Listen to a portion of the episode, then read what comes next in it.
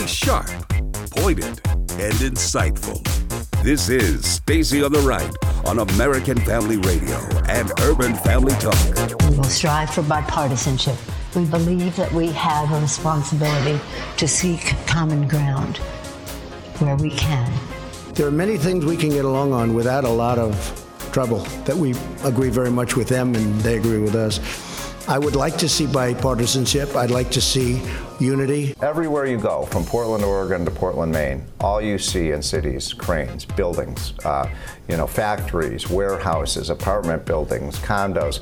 It's the biggest construction boom in the United States history right now.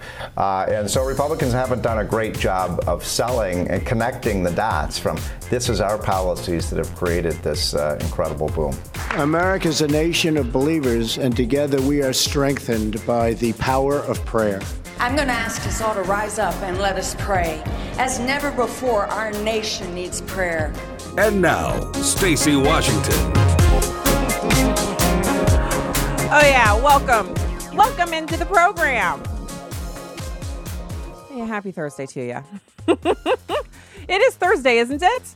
It's been such a momentous week, again, that we're probably counting the days thinking, how much more?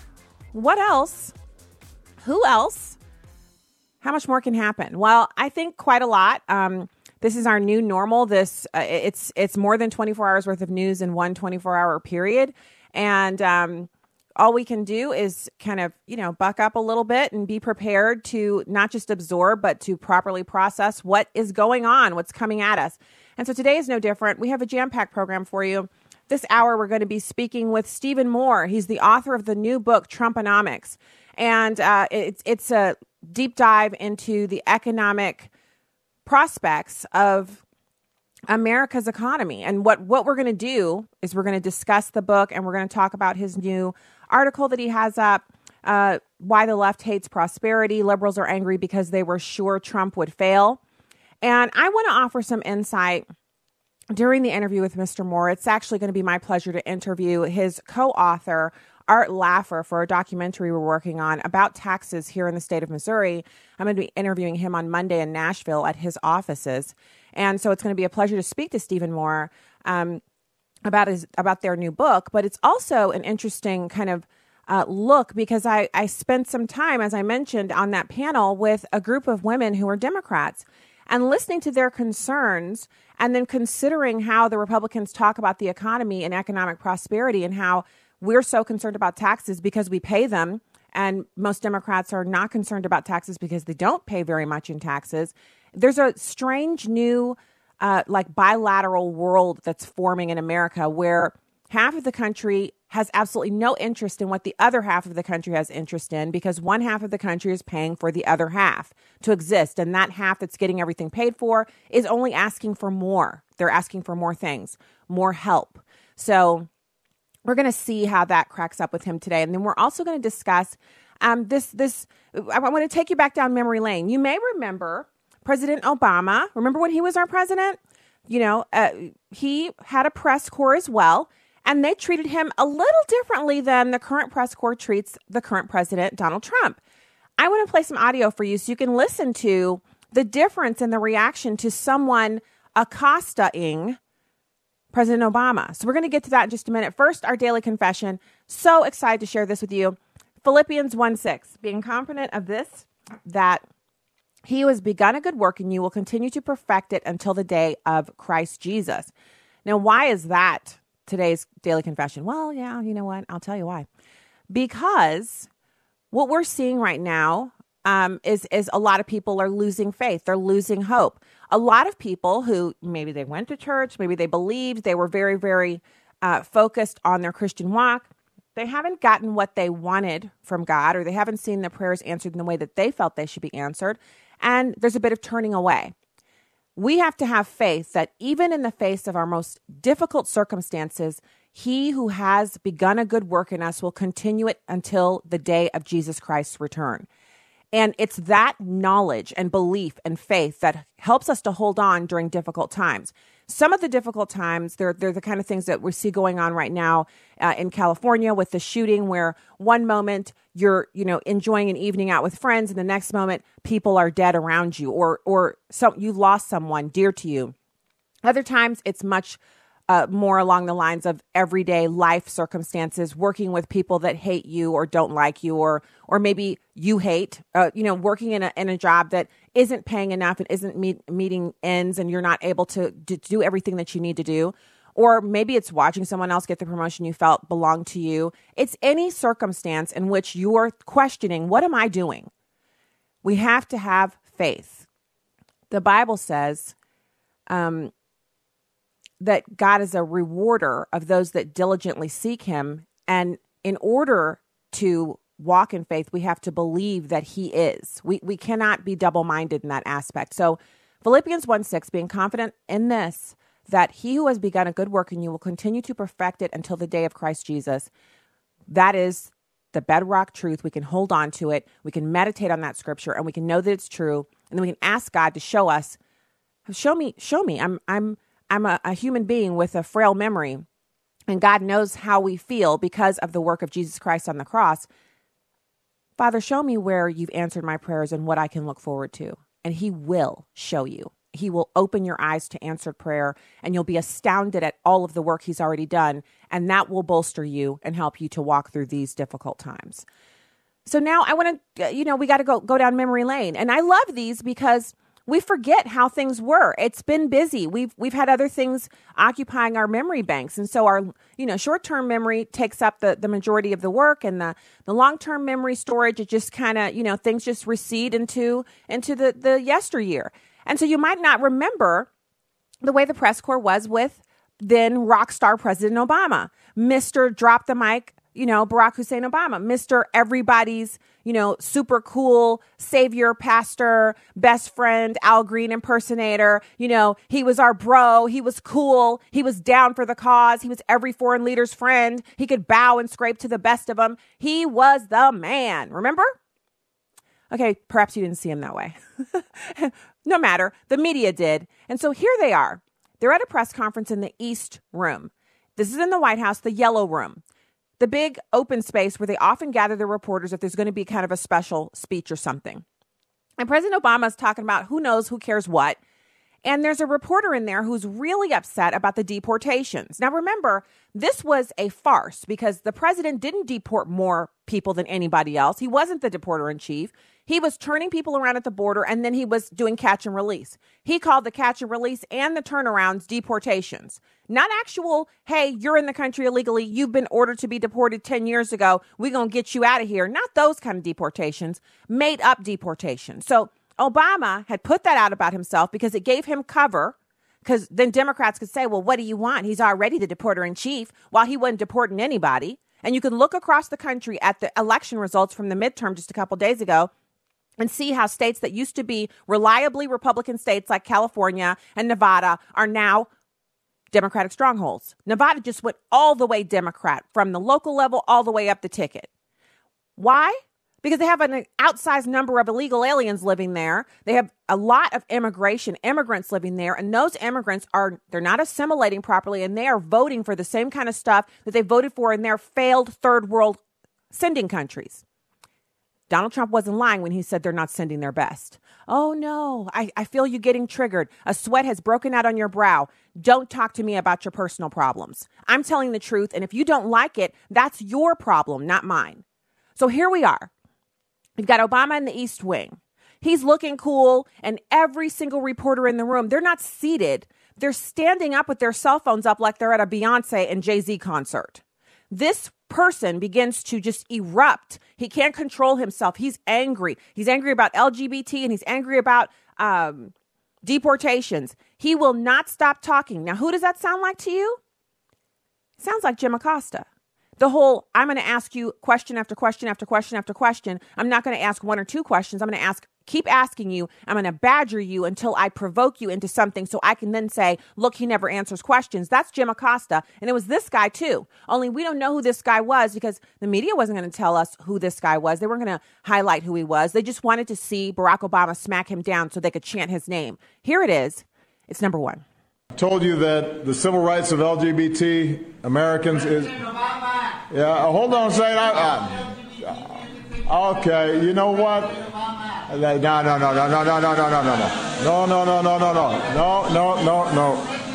Hey.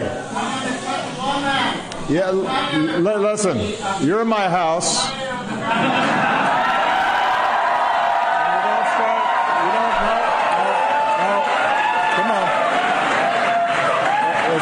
It's not, you know what? It's not respectful when you get invited to somebody.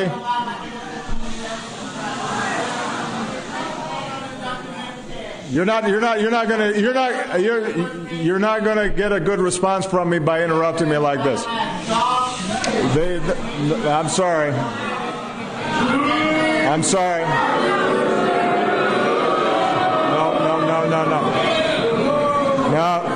No. No, shame on you. You shouldn't be doing this.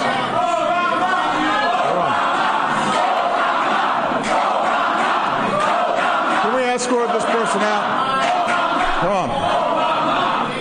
Come on. You can either stay and be quiet, or we'll have to take you out. All right. Can we have this person removed, please? Come on. Come on. Come on. No, come on. Come on, guys. I'm just going to wait until we get this done. So the press corps mocked the guy who seemed to be having diarrhea of the mouth and just couldn't shut up. And he was making a spectacle of himself, and they mocked him. They mocked him because how dare this man come into Obama's house? Never mind that he was standing in the White House, which is our house. The White House belongs to the people of the United States.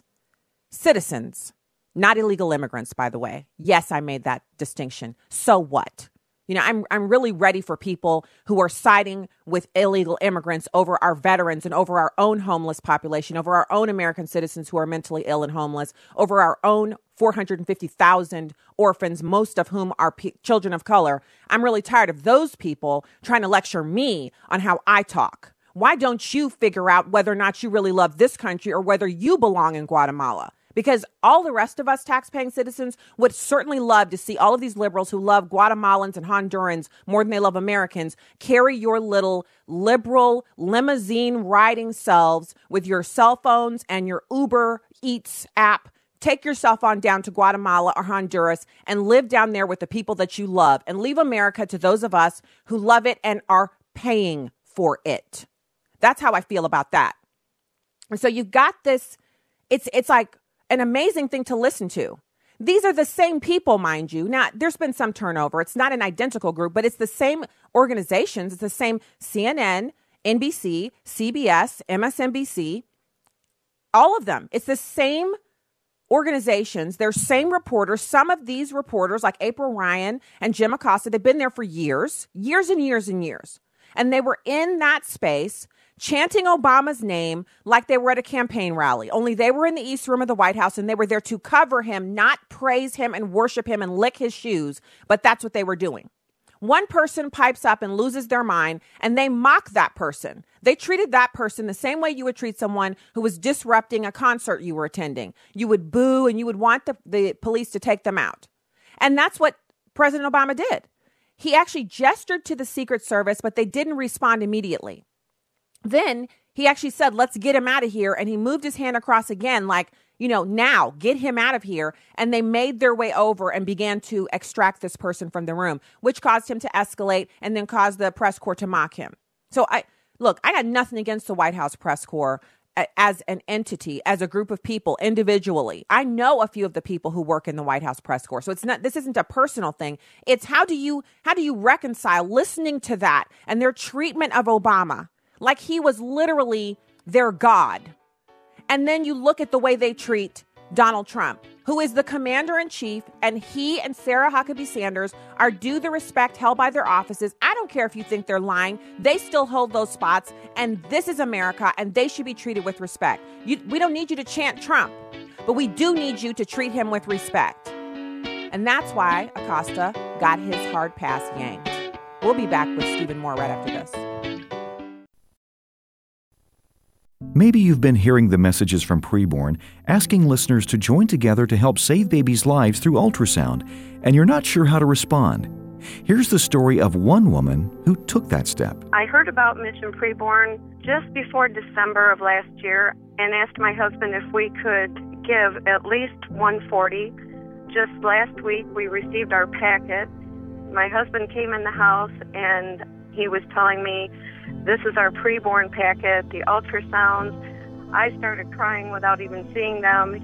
Not only were there 5 babies, but one of the moms was having twins. We were just elated for that. For $140, you can sponsor 5 ultrasounds, and you'll receive a story and a picture of babies' lives that were spared. All gifts are tax-deductible, and 100% of your sponsorship goes to saving babies. To donate, dial pound 250 and say the keyword baby, or go to preborn.com. Hi, I'm Crawford Loritz with a legacy moment. During Saddam Hussein's reign of terror in Iraq, he made oppression an art form. Power and absolute control were his gods. The people existed for his pleasure and to fulfill his every whim. Anyone who didn't pay homage was a target for torture and, more often than not, death. He killed thousands of his own people. The people of Iraq were powerless without an advocate or recourse. It's no better these days for those under the control of ISIS. Now, Saddam Hussein and ISIS are extreme examples, but all of us need to be aware of the intoxication of power and control. Power is a drug, and there are very few people who can handle power responsibly. In Ecclesiastes chapter 4, verse 1, we find some compelling insights on oppression. Listen to these words. Then I looked again at all the acts of oppression which were being done under the sun, and behold, I saw the tears of the oppressed, and that they had no one to comfort them. And on the side of their oppressors was power. 3 quick lessons. First of all, oppressed people need compassion. They need to understand that there's somebody who cares about them. That we're not just saying, as long as it's not happening to me, it's too bad for them, but it's not coming my way. Secondly, oppressed people need an advocate. They need someone to speak up for them. And thirdly, oppressors need to be held accountable. People who oppress others need to know it's not okay and you're not going to get away with it. You will be held accountable. Well, here's what I want you to remember today. God hates injustice and oppression, and He will fight for the oppressed. Let's make sure we're on the right side. You've been listening to Legacy Moment with Crawford Loritz, pastor of Fellowship Bible Church in Roswell, Georgia. For more information, go to livingalegacy.org. Welcome back to Stacy on the Right on American Family Radio and Urban Family Talk.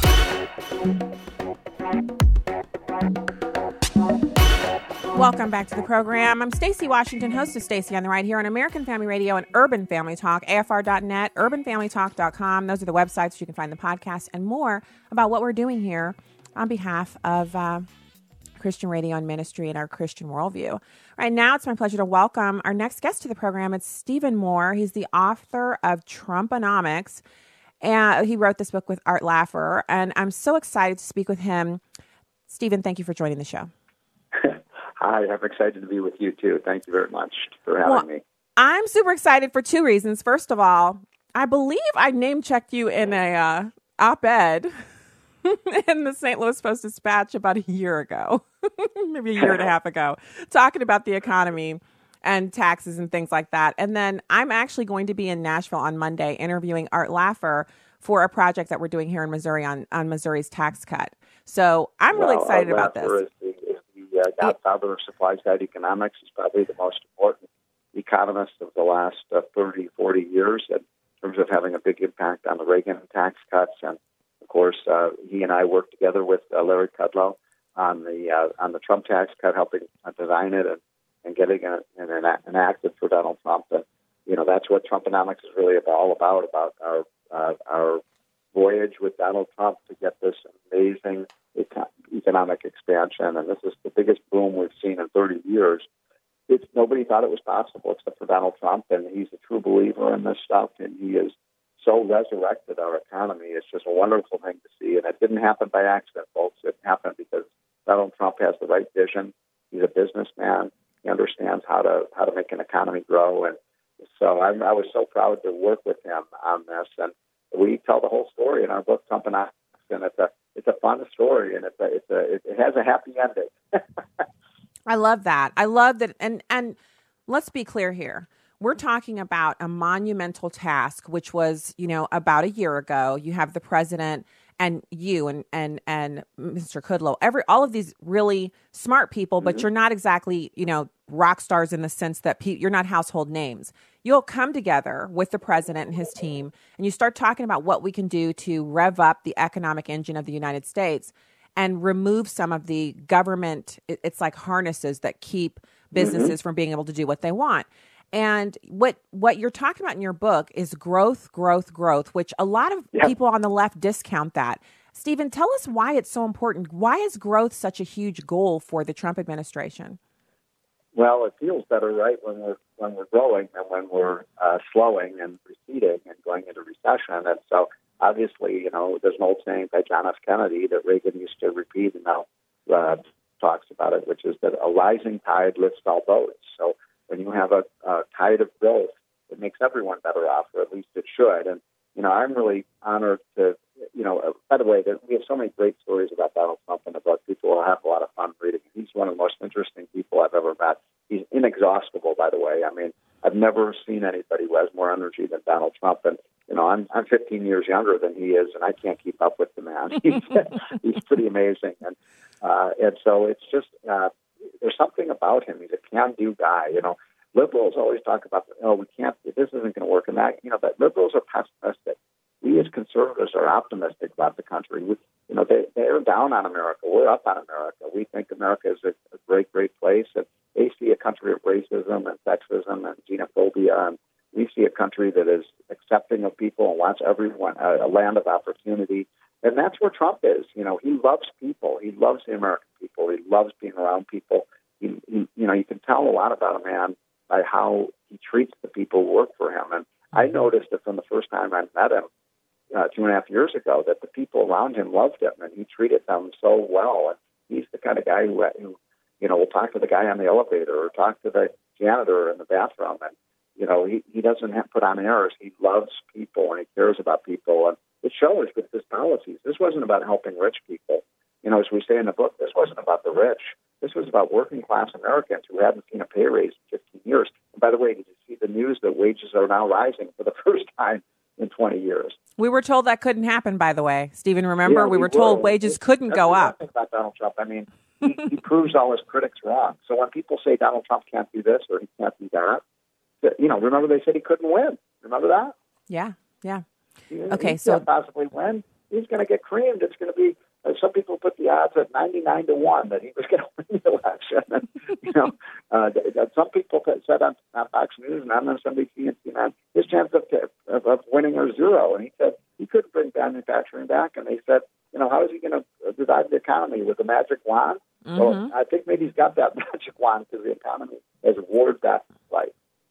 Well, I think sometimes we can tell whether or not something is accurate just by kind of listening to what people say. When I hear, the commander in chief of the United States saying, "Hey, how's he going to do that? He needs a magic wand." It sounds to me like kind of hyperbole. The kind of stuff you hear on playgrounds and middle school schoolyards, not the words of someone who's really confident in what they're saying. So I'm really interested in. It's kind of a phenomenon. You mentioned it, and I want to go into it because it's important. If a person finds themselves in a situation where economically they're very pessimistic, the first step towards changing your economic direction is changing your attitude about your economic prospects, which is, you said, Republicans see things very positively. Even in a downturn, there are places where you can make an enormous amount of money when the economy is down, and you can also make money when the economy is up, but it depends on your attitude. Can you talk about that? Well, a lot of liberals believe that kind of limit the growth. And by the way, a lot of liberals don't even want our economy to grow. I mean, the radical environmentalists want to stop growth. That's why they want to stop our energy production. They want to put the oil and gas and coal industry out of business. Wait a minute, that's several million workers that work in the oil and gas and coal business. And Why would you want to, destroy their jobs? And by the way, when you go to, remember Hillary went to places like Pennsylvania and West Virginia and said, we're going to put all the coal miners out of business. And then she wonders why she didn't win those states. Because people want opportunity. They don't want government to come in and destroy their jobs. And so, growth is so important because it means, it lowers our debt. It lowers our deficit. It makes it easier to get people out of poverty. It gets people off of welfare into work. And all of those things are so critical, not just for the overall economy, but for improving people's lives. If you look at the consumer confidence numbers today, record high. People are optimistic. People have a new, bounce in their step right now because they feel so good about the direction of the country. I feel good about it, and I can tell you for personal, like, I can't believe it. I saw the president the other day, and I just said, "Mr. President, this is working better than even I thought it would." And he smiled and he said, "It is working, isn't it?" And he said, "You ain't seen nothing yet." So it's just positivity that I think connects with voters, and people know. Look, Donald Trump is authentic. Sometimes I roll my eyes when he says some of the things he says, and I'm like, "Oh, Donald!" Like, well, I used to call him Donald. Now I call him Mr. President. Don't say that, But you got to watch what this guy does, and you got to look at his results.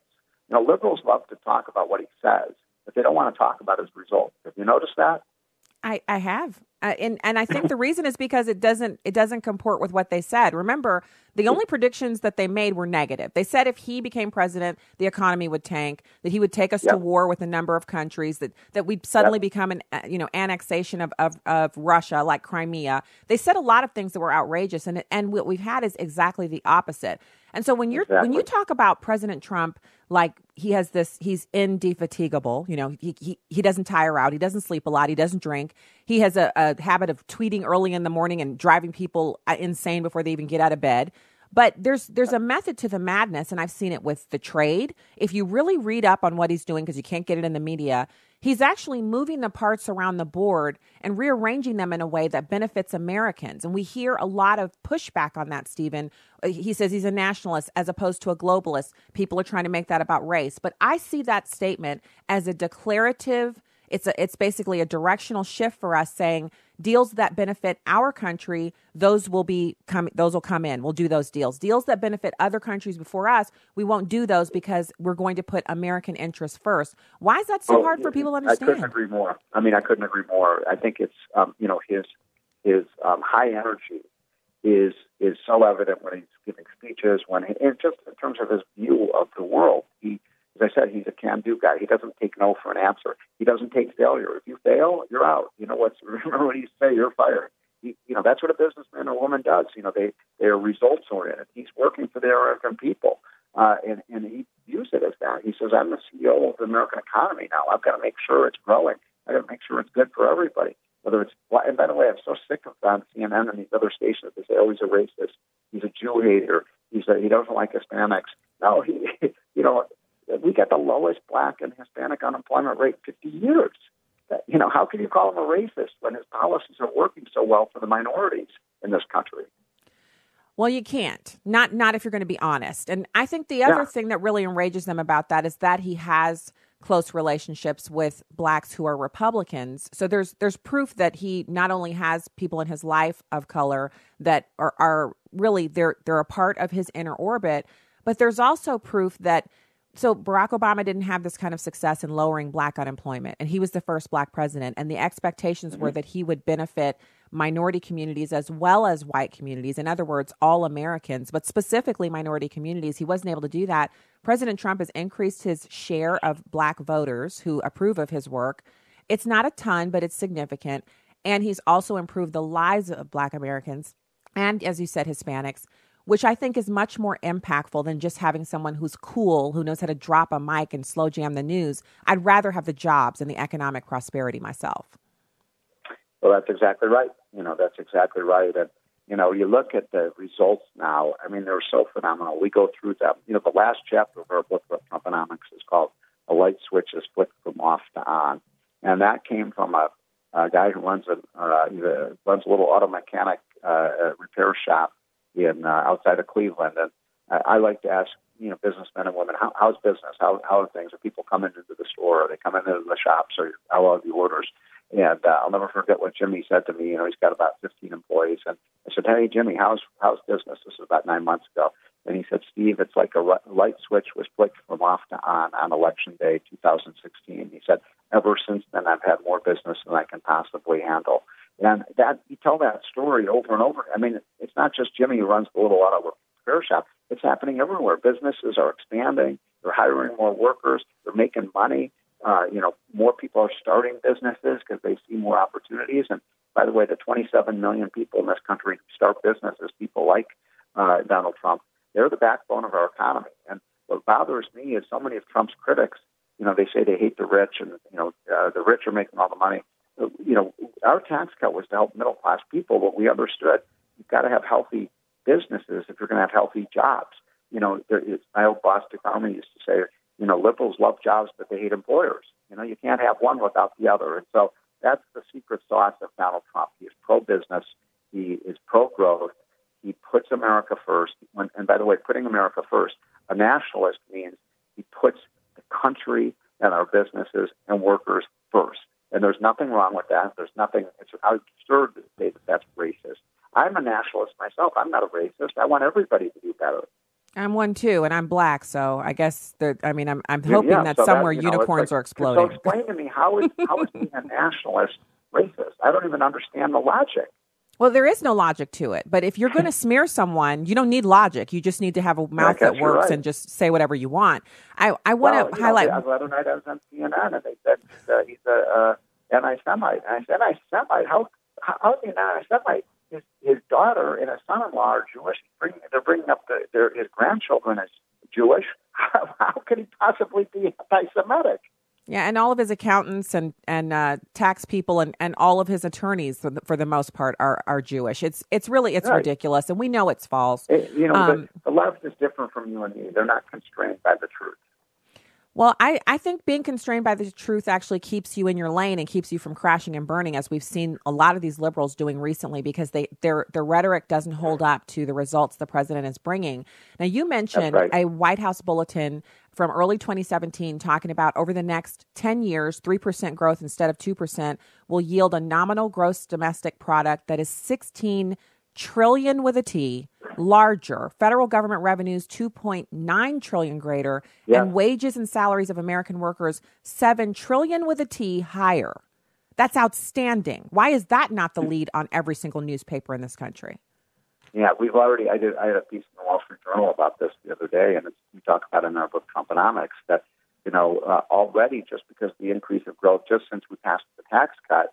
The Congressional Budget Office now estimates over the next 10 years the U.S. economy to cumulatively over the next 10 years will be $6 trillion larger. Well, if that's true, and there's every indication the economy will continue to grow, then that means we're going to have over $1 trillion of additional federal revenues, because when the economy grows, federal revenues grow. And that means we've already paid for two-thirds of the tax cut in just a little over 9 months. 9 months. I'm laughing because that's amazing, isn't it? It's amazing. It's amazing. Okay, we're closing out the interview now, and it's been such a pleasure to speak with you. I would like to extend, just for our family over here at Shea Washington, our thanks and gratitude for the hard work that it took. I know it was a lot of extra hours behind the scenes to come up with a bill that could be paid for in such a short time that would still yield economic growth. I think people will enjoy reading it, because I don't want to read it. Book, but it's not an economics book. It's really a storybook about how Trump did it. How did he pull off this economic miracle? It's all first person. We tell a lot of fun stories about Donald Trump. He's full of life, and he's a fun person to be around. And I just tell the story. You know what he eats for lunch and dinner on the plane? McDonald's, Big Macs, and for lunch, and Domino's pizza for dinner. He's a man of the people. But he's just. I think people really enjoy it, and it's Trumponomics. And I want to send you an autographed copy, so send me your information so I can get that. You know what? I will. I would love to have an autographed copy. And again, thanks from our family. You'll get one from Art Laffer when you go see him, too. Oh, perfect. Yeah, we're so excited about going to CRCPA next year to do our taxes for this year, because we know we're going to be saving money, and our kids are excited about it. Thank you so much for having me. It's been a pleasure, and appreciate all you do. Thank you, Stephen. Stephen Moore, author of Trumponomics. with Art Laffer. Thank you so much for coming on the show today. All right, so we are slamming and jamming through hour one of the show. You stay right there. We're going to have your calls when we get back. It's 866-963-2037, 866-963-2037. What does it take to live an uncommon life? Here's former Super Bowl winning coach Tony Dungy with today's uncommon moment. I used to get questions from people all the time about how I could justify working in the football world and being a Christian. It's such a violent game. What about all that bad language? How can you justify playing games on Sunday? Without a doubt, spending time in a locker room or on a football field definitely has its moments of being in the world. But I've also come to realize that God can only use us in the world if, in fact, we are in the world. The tension that may arise there requires godly wisdom and the Holy Spirit's leading. Stay close to God and let His wisdom and leading guide you. New York Times best-selling author Tony Dungy, author of the popular Uncommon book series. Discover more at CoachDungy.com. That's CoachDungy.com. I'm Will Addison, director of Urban Family Talk. We desire to be a movement of time tellers. In 1 Chronicles 12:32, it says, "The sons of Issachar were men who had understanding of the time, to know what Israel ought to do." In these perilous times, God is raising up a people of discernment who will see, pray, and act. We sound the alarm as watchmen.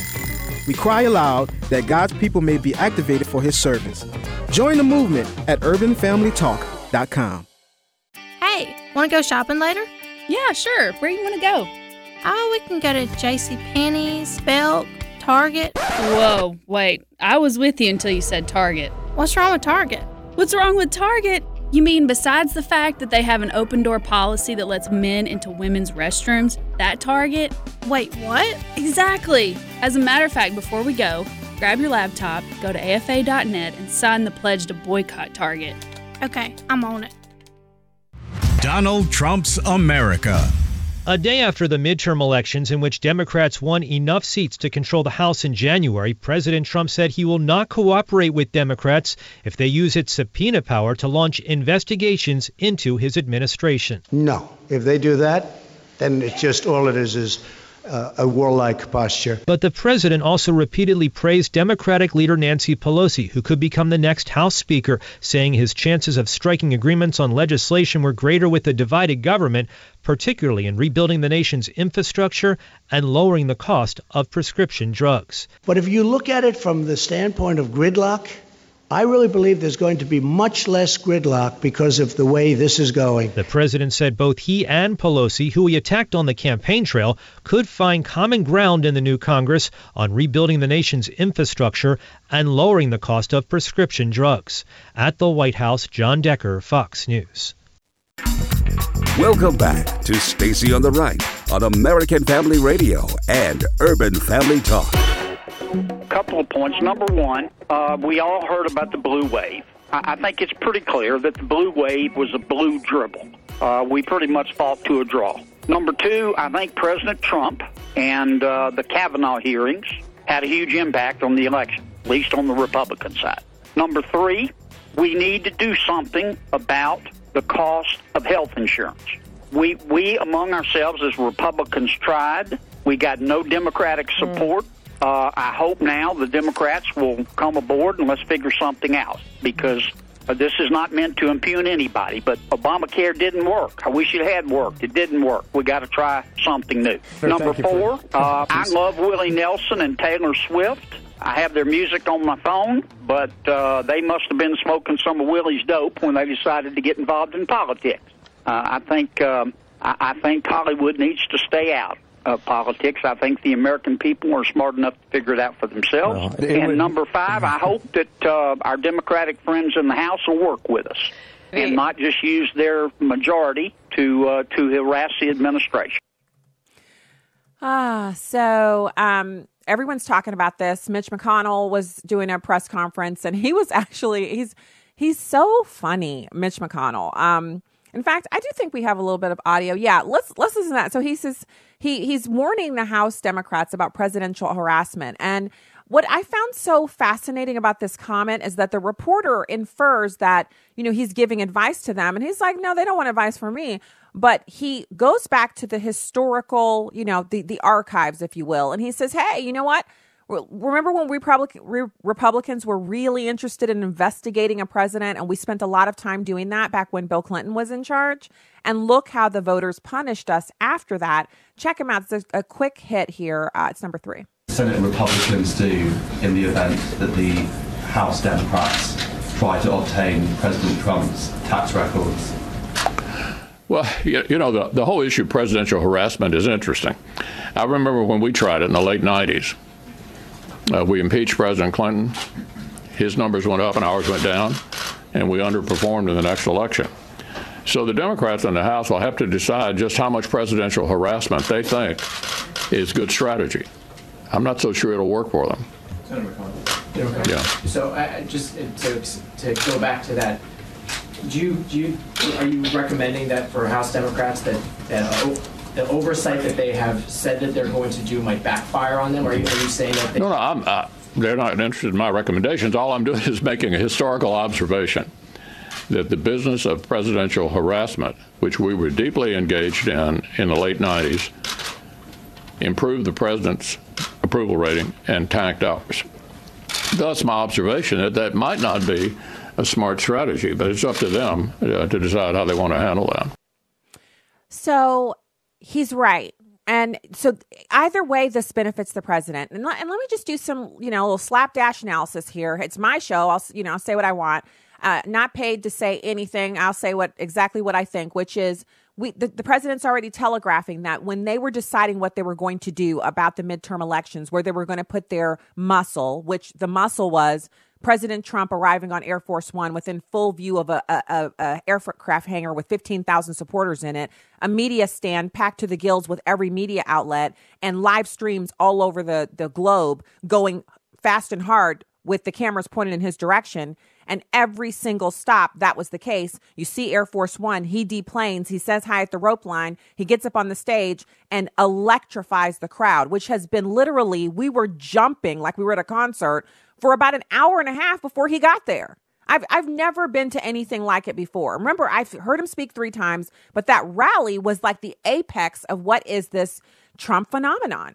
And so he could have tried to spread that really thin across all of those House districts. But when they looked at where they need to make their mark, and I'm talking about the mark on the federal judiciary that lasts for 10 years, 20 years, 30 years, possibly 40 years out, reshaping the judiciary with constitutional judges, textualists, people who do not believe that the Constitution, which is written on sheepskin, is a living, breathing document. Rather, they believe it was written by the framers to be a timeless edict that could cover all circumstances. That's what we're looking at him. He made the choice to do that. Donald Trump made a concerted choice to choose to work on the Senate races so that he could get a majority in the Senate that would be immune to the Collins-Murkowski effect. So with or without Collins or Murkowski, he's going to be able to get that agenda done through the Senate, which is all about the judges. It's all about the replacement for the next 2 that retire. It's all about the replacements for all of these liberal activists who keep trying to smack him down in the executive with these, we enjoin you, you can't end DACA. We enjoin you, you can't implement a travel ban. Every other president's been able to do it, but you can't do it because your name's Donald Trump. He's going to put a stop to that. And that's going to be something that outlasts his presidency. It's going to outlast the Democrats. It's going to outlast Pelosi. It's going to be there as a legacy that he can leave for this country. And it is far more consequential than the House. And remember, controlling the House for 8 years, have we defunded Planned Parenthood? I mean, what have we done exactly as the Republicans holding the House for 8 years? They don't deserve to hold it anymore. And I'm someone who, I voted for my Republican candidates, and I hated to see some of the ones that lost. I hated it. But if you don't deliver, that's what happens. Voters will get rid of you if you don't do what you promised to do on the campaign trail. So let's go to the phones. We have Bill in Alabama. Bill, thank you for calling the show today. Hey, Stacy. Hey. What I'm calling about is, aren't there rich people on the left that don't want the money to be spent as far as taxes are concerned?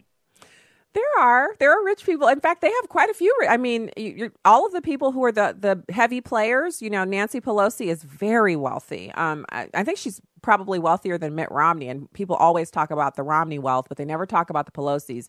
Also, Claire McCaskill is really wealthy. That one who lives in Connecticut, Pocahontas, she's really wealthy. She lives in a multi-million dollar home in Connecticut. So you're right. They have money on their side too, but power is even more delicious than money. We know it's true. Power is ultimately how you can control other people's money and enrich yourself. And so you don't care about the tax code when you have all of the power. And that's the difference between the Republicans who, honestly, it's almost as if we're a little too simple, right, Bill? We just want to, you know, lower taxes and get government out of the way, and then you take care of making your own money. And the Democrats want to control you and your money and your guns and your bedroom and everything else. They want to control it, and that power is what drives what they do. Thank you. Thanks for calling in. Yeah, so he's making a good point, and I would never say that there are no rich people on the Democrat side. But I will say, and this was something that I wanted to mention to Stephen Moore, but, you know, it's so fascinating to listen to an expert like him, someone who's written all these books and who really knows tax policy, to discuss the Trump phenomenon. And I'm so glad he wrote the book, and I'm so glad I'm going to have a copy. And I will try to get 2 copies so that maybe we can give one away. I don't know, but I'll try to get more than 1 copy signed by Art Laffer and Stephen Moore next week when I'm there. But what I noticed about the panel that I was on the other night, what the Democrats who were on that panel were talking about what they want. They talked about the extreme cost of, you know, health insurance. They talked about, and this is under Obamacare. They talked about the extreme cost of the prescription medications, which we actually know that we have a member of our family who has a chronic illness, and the medications are extremely expensive. Even with our Cadillac plan and the benefits that we have through my husband's work, it is expensive. But I think the reason we have a better outlook about it is because we've weathered these kinds of economic storms before, and because we're a household with, you know, my husband is the breadwinner and I'm the little supplemental helpmate. And so together we're able to strategize these things, and we're able to shop things around. And then, of course, we pray over it, and, you know, we ask the Lord to bless what we're doing. And that's after years, we've been married for over 20 years, of learning that having a negative and pessimistic outlook about anything, but specifically your finances, means your negative, pessimistic outlook is literally turning your economic ship in a direction that is going down. The minute you start to think about your finances in a positive way, I can manage this, I can change this, we can overcome this, we can get around this corner, we can pay this bill off, that is when your circumstances begin to change. If you're negative about your workplace, you're going to have fewer opportunities there. You're not going to excel. If you're positive about it, even in the face of what looks like, you know, kind of negative circumstances, your future doesn't have to be right there in that space. Do we not serve a God who is absolutely intimately interested in everything, including the number of hairs on our head? He will work things out for your good. He is working things out for your good. But if you are sitting around talking about how, well, I can't do this and I can't do that, then you can't. End of story. You don't continue to complain. Don't even bother to waste your breath. You just said you can't do it, so don't. You're not doing anything because you just said you can't. And so I'm not talking about prosperity gospel or speak it into existence. I'm not talking about that. I'm talking about the very simple act of orienting ourselves mentally towards success. It doesn't mean that you will always be successful or that you will never fail, but it does mean that your attitude will enable you to pick yourself back up, learn from the failure, and keep pushing. And economically, especially when we talk about the leadership in this country, we talk about having a president who President Obama constantly down-talked the economic prospects of this country. He constantly talked about how hard it was to create jobs, like that was the government's job, how hard it was to manage just anything. Just go back and watch the clips for yourself. Well, Hillary Clinton's out there talking in her faux black voice. I don't feel no ways tired. And she's falling down and getting thrown into the back of her van. And you got Donald Trump running around saying, yeah, we've made some horrible deals, but I'm going to fix those deals. We've done some horrible things economically. We've made some horrible decisions around the world, but if I'm elected, I'm going to change that. And then what does the media do? They say he can't do it. They say he can't win. He gets in, he changes it, he does it, he fixes it, and then they start complaining. Remember, we covered it here on the show. There were numerous people in media and in Hollywood who were wishing for an economic downturn and for the GDP not to grow because they felt like it would help Donald Trump's economic prospects. Any person who would rather see America fail just so they can maintain political power, that's not even an American. Forget about you even being over here in the club with us nationalists who just like America. You ain't even a good American. You deserve to go be banished to Venezuela or Guatemala or something like that for 90 days. And then when you come back and you've lost 25 pounds, then you can talk to us about how you don't want us to succeed. American success actually benefits all other countries on the planet because, remember, we give away multiple trillions of dollars in U.S. aid to other countries. We're the most generous country on the face of the planet. And that is why when Donald Trump is out and the media cameras aren't rolling, all those countries that receive all that aid from us, all of our European partners, yeah, they're backslapping with Donald Trump. They're laughing and yucking it up and taking selfies because they know when America prospers, they prosper too. More trade, more opportunities for them to put their products in American hands and in our little Amazon shopping carts. More opportunities for them to do deals with our companies and to bring our technological advances to them and for them to bring their products to us and for us to have even more interaction economically. So this is a super important thing for us to get our heads wrapped around. It's like you're saying when you're voting and you're voting for this kind of stuff, if you're voting for the Democrats, it's like you're saying, I want to vote with the losers. Or I'm sorry, a lot of the Democrats are winners. Let's not play. These people are rich. They're powerful. They're influential. But their constituency, it's like you're saying, I want to be with a bunch of people who think I'm a loser. I want to vote for a group of people who think I'm too dumb, lazy, and inept to take care of myself or to make a better future in the best place on the planet to even think about being. Why do you think so many people want to immigrate here, lawfully and unlawfully? Because the unlawful immigrants understand, well, you know, I might not ever be able to be legal there, but as long as I'm living there and I'm making $5 an hour instead of $5 a day, I can send what is the equivalent of a day's wages back to my family and still have all those other dollars left over for me to take care of myself. And then if they really have their head screwed on straight, they know they can get some welfare, drop a baby in America. Now you got a food card, you have housing assistance, your child is a citizen. Now you have a pathway to citizenship through your child. It's a deal that can't be beat. So there's a lot going on here. There's a lot of really, it takes a minute to think it through. But if you sit there for 1 second and you say, you know what, forget all of this political discussion because politics is life, but set that aside for just 1 second and just think about the prospects for my house, my family, what I want to do. And if you're reading your Bible and you believe that God's word is true, that you believe what God's word says about you, he never says anything bad about us, then you know what you're doing with your vote is a reflection of how you're living your life. And if you're voting for the people who think you're a loser and only the government can save you, then what are you doing reading the Bible? You believe in that magic old white guy who's controlling your life and the lives of everybody, at least all the black people anyway. He's controlling everybody. Now, certainly, you know that I'm being facetious when I say that, but that is what I've heard it too many times. People have called this show and said, well, you're just discounting what white people are doing because your Republicans pay you to say that stuff. No, I'm discounting this magic old white guy in the sky who controls all the prospects of black people and keeps black people down because that is just ridiculous. That's why. And also because there is no one greater than the God that I serve. My provider, the lifter of my head, my shelter, my sanctuary, my refuge, my everything is all Alpha and Omega, beginning and end, transcends time. The God that we serve is greater than all of that other stuff. Pick one, you only get one. That's our one. If you're leaving us, God bless from the heartland. You have onenewsnow.com news and information up next.